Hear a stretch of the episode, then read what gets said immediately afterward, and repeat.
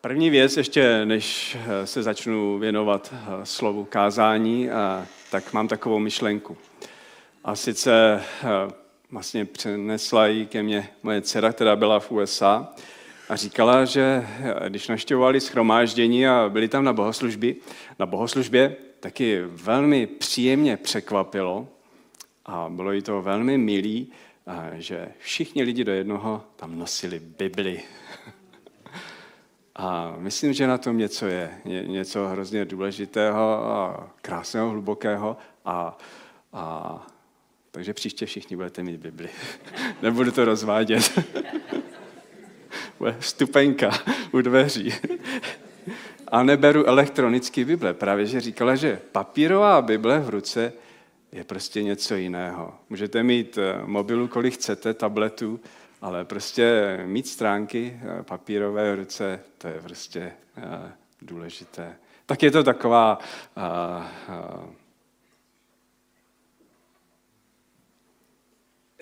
radost.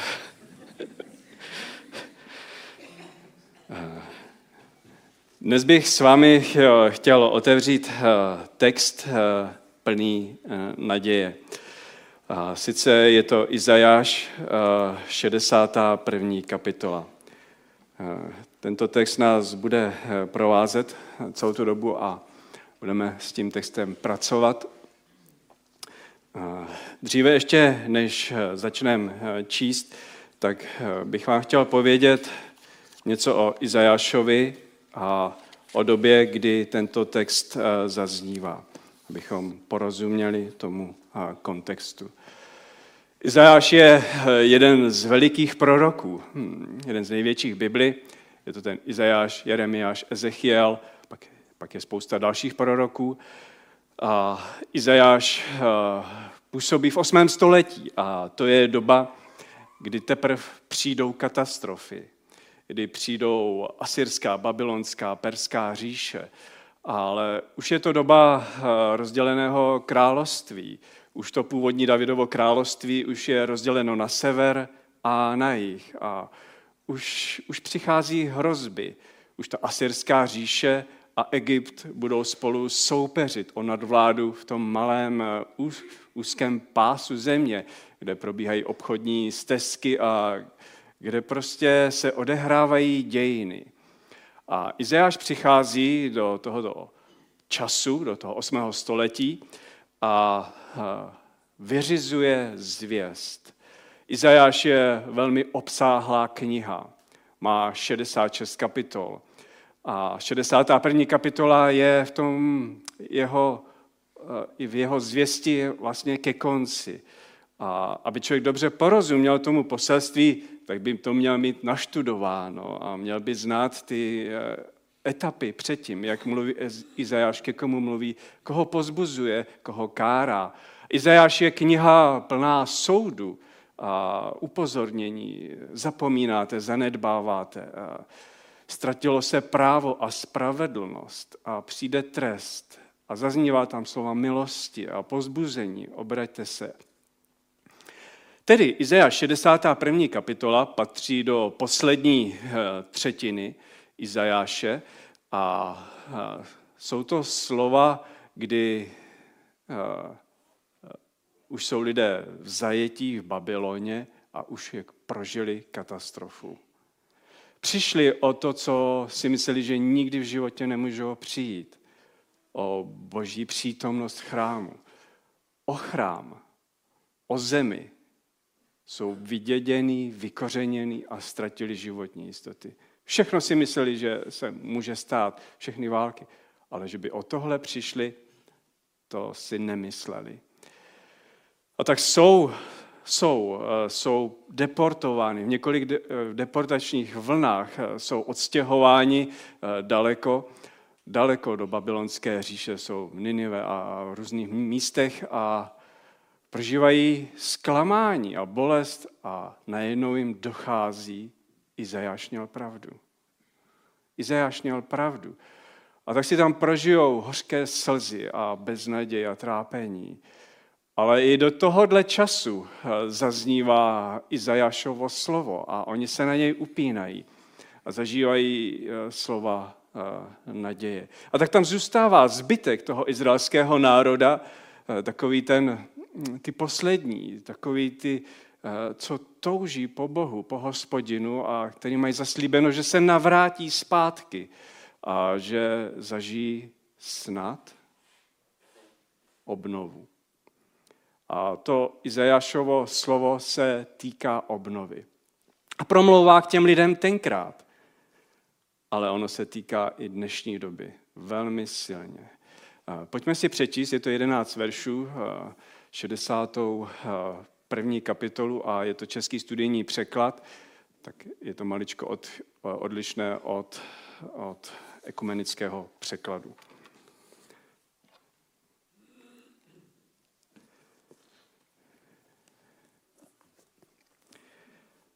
Duch panovníka hospodina je na mě, protože mě hospodin pomazal. Poslal mě přinášet radostnou novinu pokorným, ovázat rány zlomeným srdci, vyhlásit zajatcům propuštění a vězňům otevření žaláře. Vyhlásit rok hospodinovi přízně a den pomsty našeho Boha. Potěšit všechny truchlící, zajistit pro truchlící na Sionu, aby jim byla dána čelenka místo popela, olej veselý místo truchlení, závoj chvály místo ducha malomyslnosti.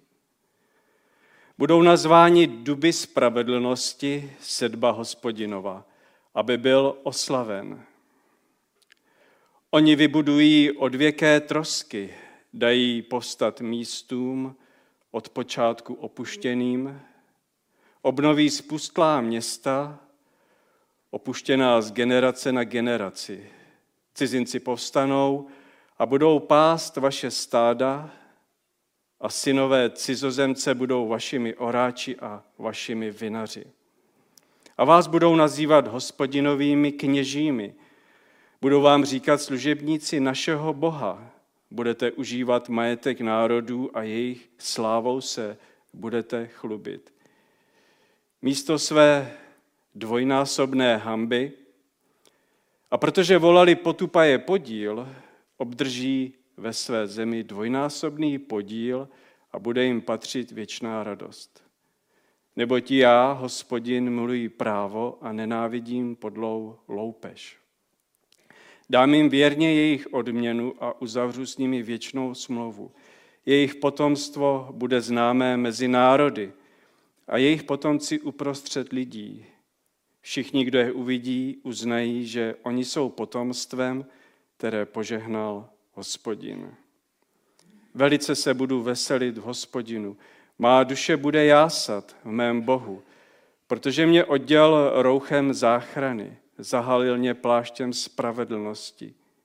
Jsem jako ženich, který má kněžský turban, jako nevěsta, která se zdobí svými předměty.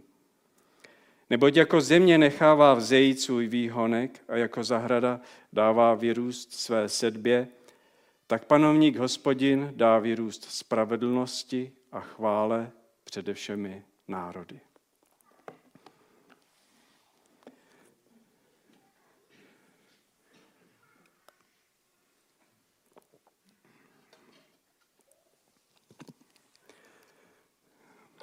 Tak je to náročný text. A prosím na začátek eh, toho textu. Tento text eh, začíná Duch panovníka hospodina eh, je na mě, protože mě hospodin pomazal. A k čemu? Poslal mě přinášet radostnou novinu pokorným a ovázat rány zlomeným v srdci, vyhlásit zajacům propuštění a vězňům otevření žaláře. Čím začíná eh, tento text?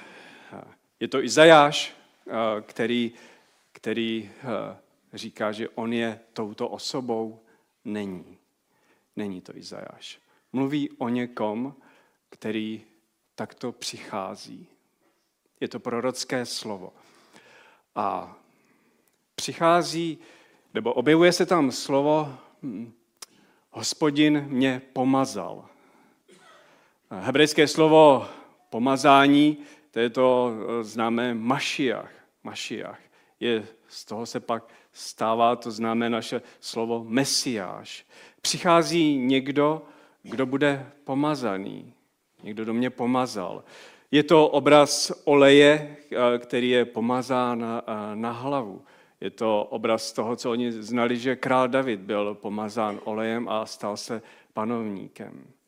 Přichází někdo pomazaný, někdo, kdo je mesiášem. Co, co je jeho úkolem? Je přinést dobrou zprávu utlačovaným a obvázat ty, kteří mají eh, zlomené rány, kteří mají zlomené srdce a propustit zajatce a spoutané osvobodit. Je to úkol, který přináší pomazaný. Je to úkol, který přináší Mesiáš. On tohle bude činit. A potom, eh, po těchto eh, událostech, je tam v druhém verši je napsáno vyhlásit rok eh, hospodinovi přízně a den pomsty našeho Boha. Vyhlášení roku hospodinovi přízně v tomto textu je odkaz na izraelskou praxi na milostivé léto. Každý sedmý den mají Izraelci slavit sobotu, šabat. Mají mít den odpočinku. Bůh jim nařizuje, že jednou za sedm let budou slavit větší den odpočinku. A pak jim nařizuje, že za sedmkrát sedm let budou slavit velmi speciální svátek, svátek, svátek milosti, milostivé léto. Je to něco nevýdaného a neslíchaného. Má se konat každý 49. to znamená v 50. výroční rok se má konat svátek, kdy se všechno zastaví a všechno se obnoví. Lidé se měli zastavit, odpočívat a země měla odpočívat. Součástí toho nařízení bylo navrácení půdy, odpuštění všech dluhů, odpuštění vin. Všichni se měli udobřit a srovnat a začít znova. Otroci a vězni získali svobodu. Říká se, že tenhle moment, to milostivé léto v Izraeli nikdy nenastal. Že to nikdy nedodrželi. Nevím. Jedno je jisté, že Bůh si to tak přál a že to ustanovil a oni to nebyli schopni eh, dodržovat. Eh, byla to příležitost, ale zároveň to byla instituce, eh, která nesloužila jen k nějakému duchovnímu odpočinku, ale bylo to ekonomické, sociální řešení pro lidi, kteří upadli do nějakých problémů.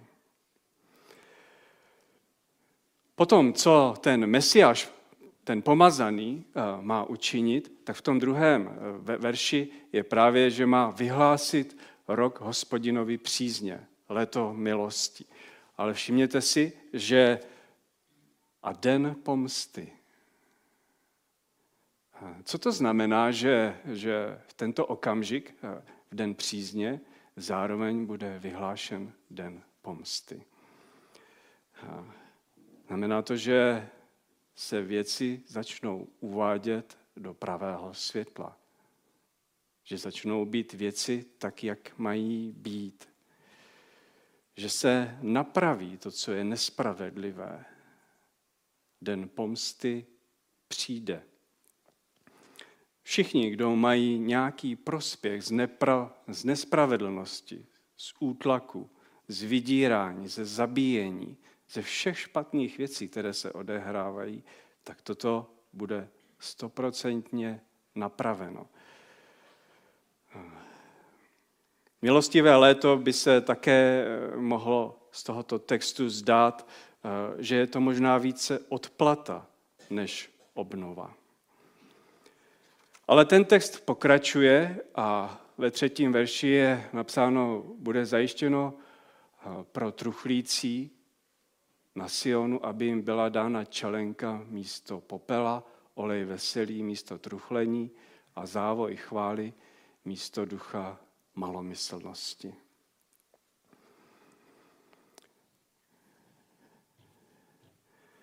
Je to, je to veliký zvrat v tom textu, a, protože se tam mluví o oděvu,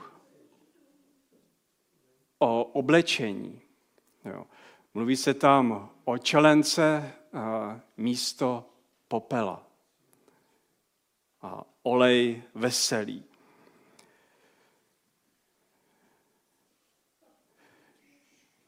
Zastavme se u toho popela. Co je obrazem popela? Co symbolizuje popel? Popel symbolizuje totální rozklad. Cokoliv dáte do ohně, to schoří na popel. Dneska ráno jsem zatápěl v kamínkách, z toho dříví, který jsem tam dal, zbyl jenom popel. Popel symbolizuje něco velmi důležitého, že totiž to, co drží při sobě, projde ohněm a rozpadne se. Soudržnost je poškozena. Všechny sloučeniny, všechna chemie, všechny vazby eh, se poškodí a zůstává jen popel. V některých církvích, eh, když přicházejí velikonoce a přijde popeleční středa, tak si připomínají popelem, eh, dělají si znamení na čele, třeba kříž nebo nějakou šmouhu, takzvaný popelec, připomínají si tento moment. Popel symbolizuje hřích, rozklad, konec, katastrofu. A v tomto textu, když je napsáno, že vlastně místo popela lidé dostanou čelenku, dostanou korunu, tak dochází k ohromnému zvratu. Totiž, eh, když si to uvědomíme do důsledku, tak eh, celá země, celá země je v hříchu. Celá země eh, hoří. Život je eh, takový, že celý svět hoří v plamenech. A je to hřích, který poškozuje můj vztah s Bohem. Když se ráno podívám do zrcadla, tak tam můžu eh, vidět možná náznak popela. Chci být vlastním pánem, chci být vlastním spasitelem, eh, to, co dělám, je v podstatě, že já přikládám do ohně. Hřích je oheň. Hřích je proti tomu, co Bůh pro mě má, jak mě stvořil, jak chce, abych vypadal a jak mám žít. Je to všechno proti tomu, je to, Bůh nás volá k rozkvětu, k pokoji, k, k šalomu, k sabatu.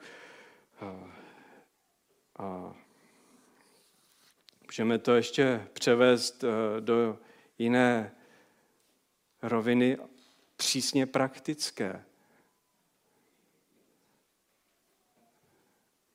mezi vztahy, mezi lidi. Neodpustím ti.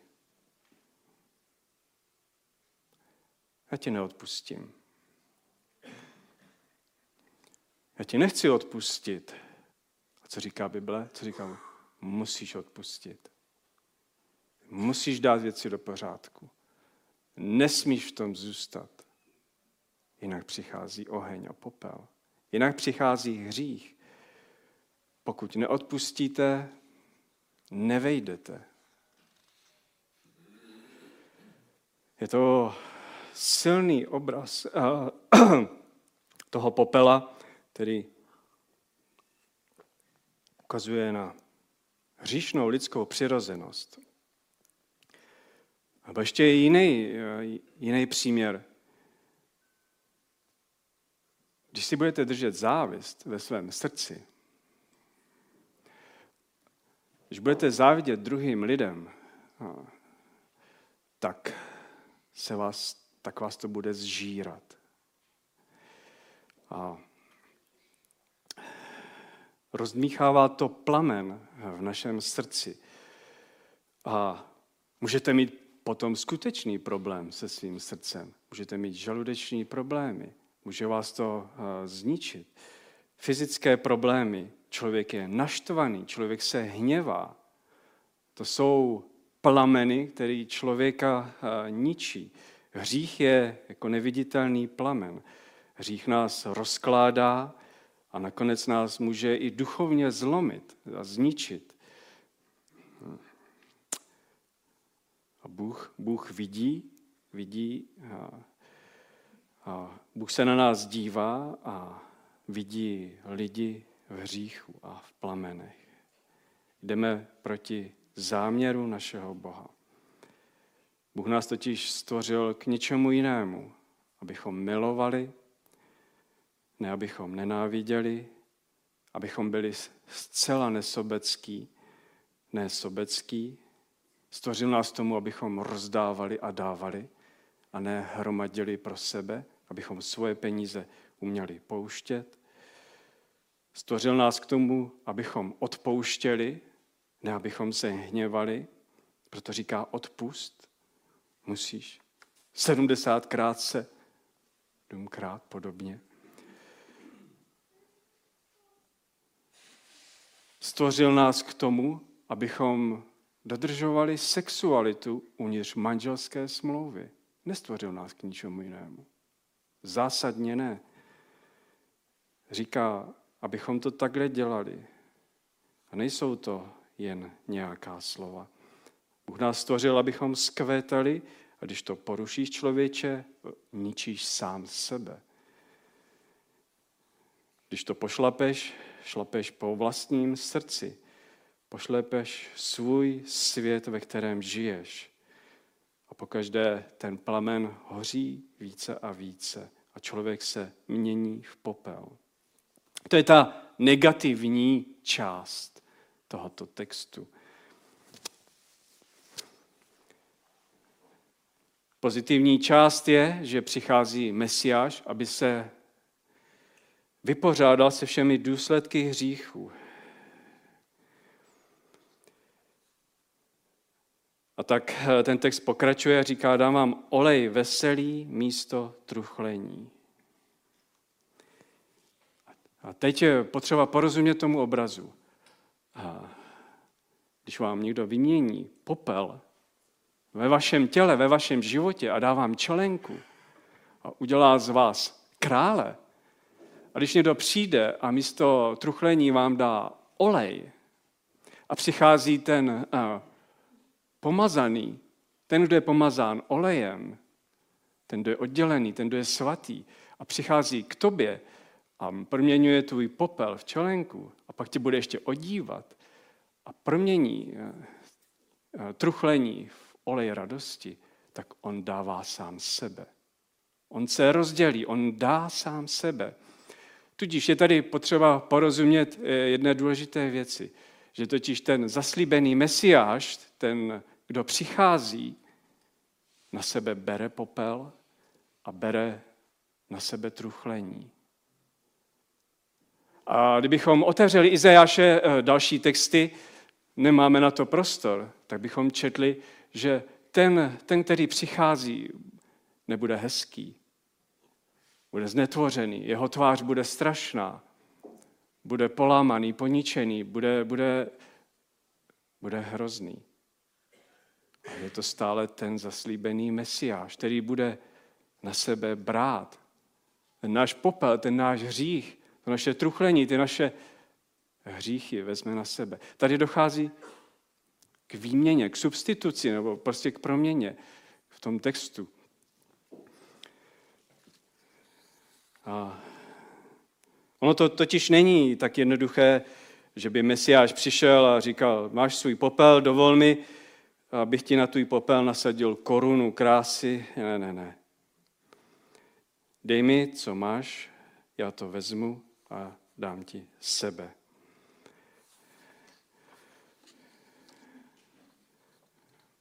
Tak Ježíš Kristus uh, přijde mezi nás a je schopen se vypořádat uh, s hříchem.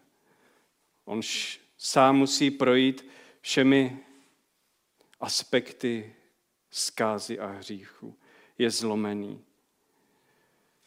A nakonec Ježíš říká, můj Bože, proč jsi mě opustil? A všimněte si, tady Ježíš dostane ducha zoufalství. Proč jsi mě opustil? Tady se naplňuje výměna s člověkem. Posuňme se dál z toho textu.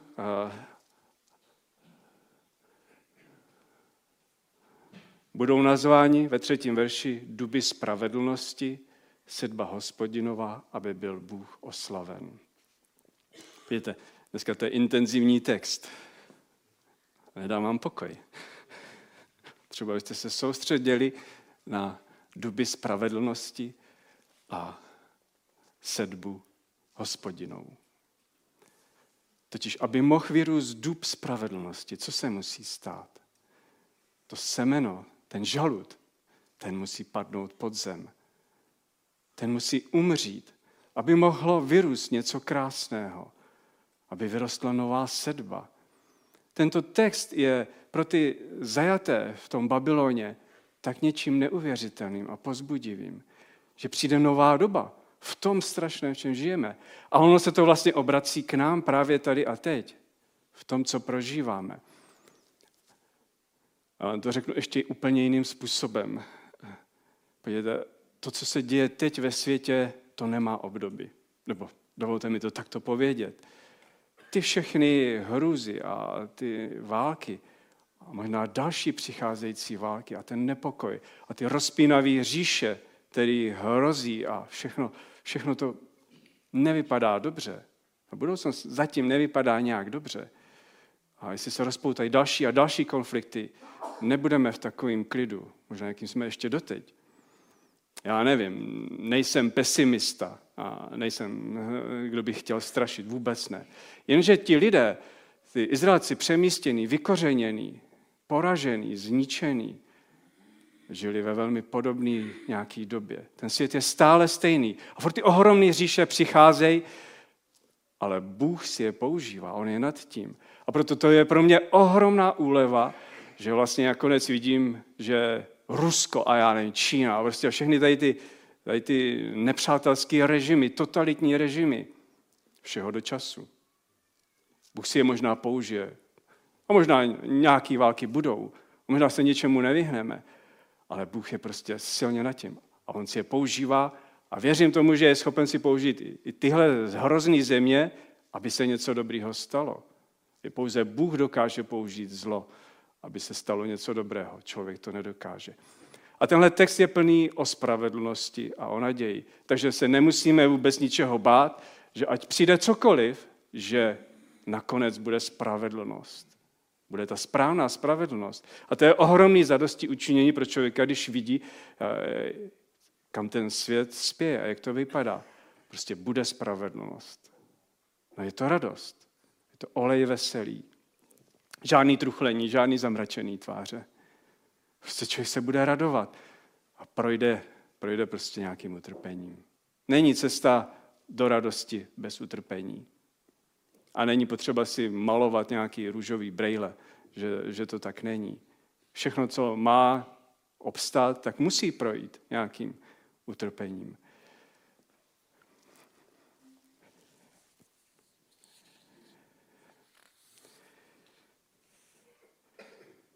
A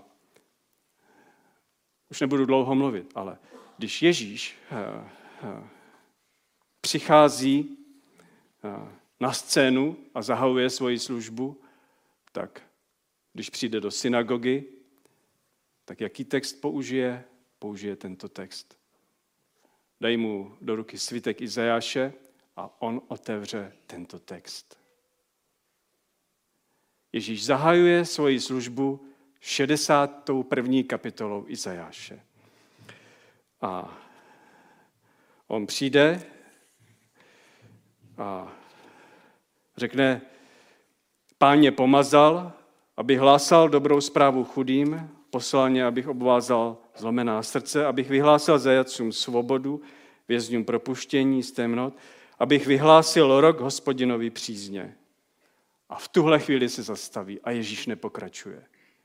A to je to zásadní, co vám chci dneska předat. Ježíš se zastaví u toho slova v druhém verši vyhlásit rok hospodinovi přízně. Tečka. A už neřekne den pomsty našeho Boha. Protože Ježíš přichází proto v tuto chvíli, aby vyhlásil milost. Den pomsty přijde později. Ten přijde s druhým příchodem Krista. V tomto textu se to splývá. Je to současně oznámeno.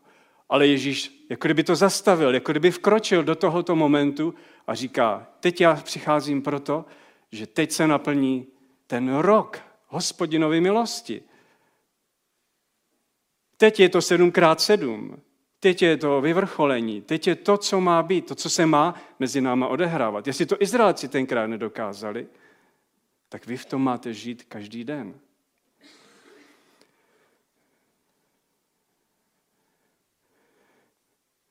Znamená to, že od nynějška až do mého dalšího příchodu chci, abyste žili podle zásad milosti. Chci, abyste se obětovali, abyste byli k sobě navzájem radikálně velkorysí, abyste si odpouštěli své dluhy. Chci, abyste vytvořili společenství, v němž se lidé skutečně obětují pro chudé, abyste se vydávali se zlomeným srdcem pro lidi se zlomeným srdcem. Chci, abyste říkali, že díky tomu, Ježíši, co jsi pro mě udělal, já teď budu pracovat na tom, abych lidem pomáhal. Budu se snažit vést ke Kristu, přivést k tobě. Jsou chudí a já udělám vše, co mohu, aby byli bohatí.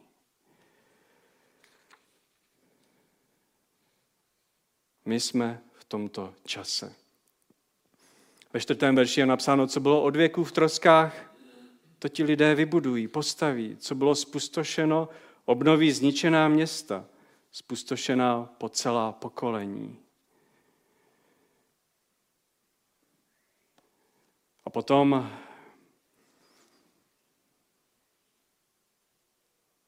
šestém verši a vás budou nazývat hospodinovými kněžími. Budou vám říkat služebníci našeho Boha. Budete užívat majetek národů a jejich slávou se budete chlubit. O čem to mluví? Budou vás nazývat kněžími. Jak žili kněží? Ty žili z toho, co dostali od, od lidí.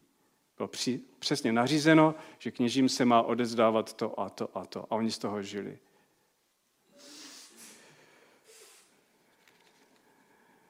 Jinými slovy, oni žili z hojnosti celého společenství. Noví kněží těží z hojnosti všech národů.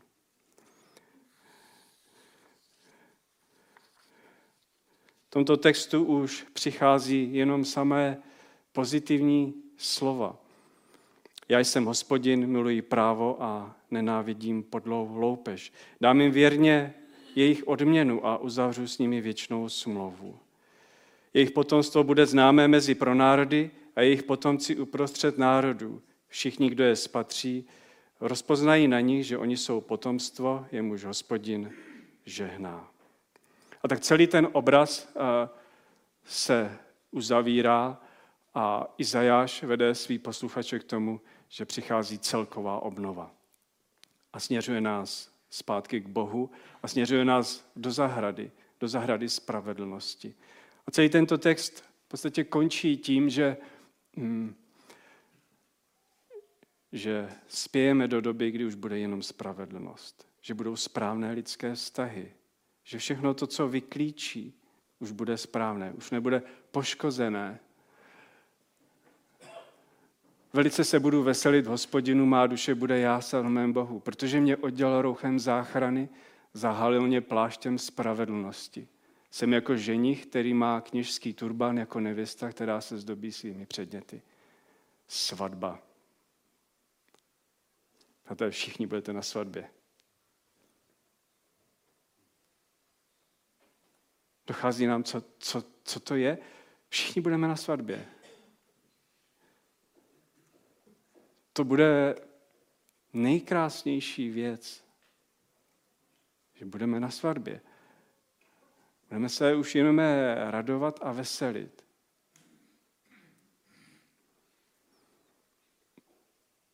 Pro někoho to je hrozná představa, že by se už měli jenom radovat a veselit.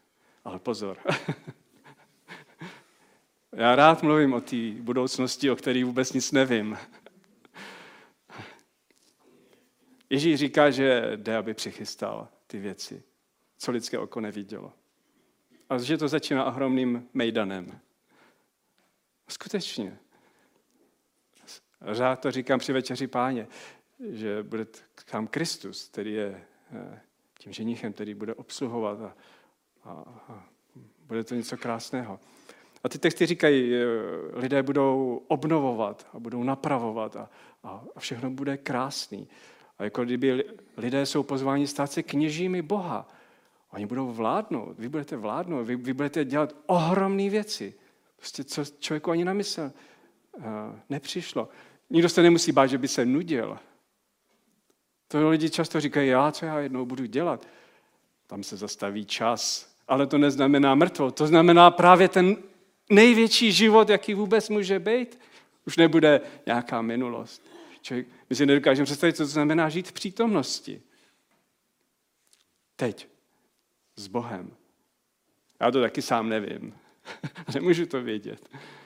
Ale že to bude to nejkrásnější. Že tam člověk konečně dostane naplnění svého srdce. A tak vám to chci popřát, aby tenhle text eh, byl živý právě tady a teď. Abyste ho žili. Co Ježíš chce, abychom žili, abyste to žili. Abyste věci měli v pořádku a aby, abyste věděli, co, co se děje a co se bude dít. A v pohledu na ty okolnosti kolem nás, abyste měli pokoj, hluboký pokoj v srdci. A jestliže někde vidíte nějaký nepravost, něco mezi váma nefunguje, dejte to do pořádku. Nestojí nic proti tomu. Všechno proti tomu je takhle malý.